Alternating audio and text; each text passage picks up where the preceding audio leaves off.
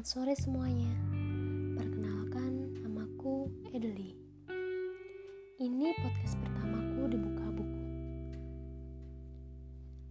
Pasti banyak di antara kalian yang tidak suka membaca buku. Bahkan, ada orang yang baru pegang buku saja sudah mendadak feel sleepy atau bahasa kerennya ngantuk. Mengapa sih bisa demikian?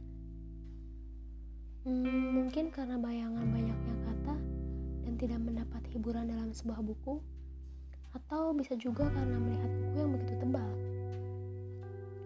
Padahal, di abad milenium ini, membaca adalah hal yang sangat penting, di mana terjadi perkembangan teknologi dan informasi yang sangat pesat, sehingga memaksa kita untuk membaca lebih banyak dan lebih sering dari biasanya.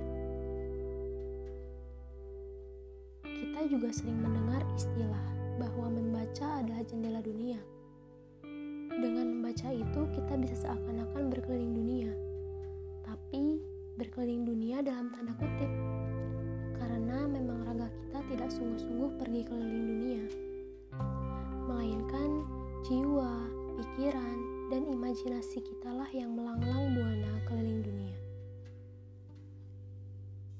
Seperti yang kalian tahu, buku itu ada berbagai macam jenis. Ada buku pengetahuan, novel, dongeng, motivasi, dan lain sebagainya.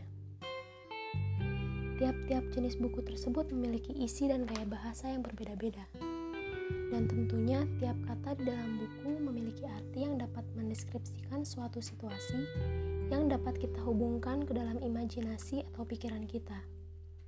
Oleh karena itu, lewat membaca buku, kita juga bisa merasakan banyak perasaan, baik itu rasa cinta, kesedihan, amarah, motivasi, gembiraan, dan yang paling penting adalah kita juga bisa menimba ilmu seluas-luasnya.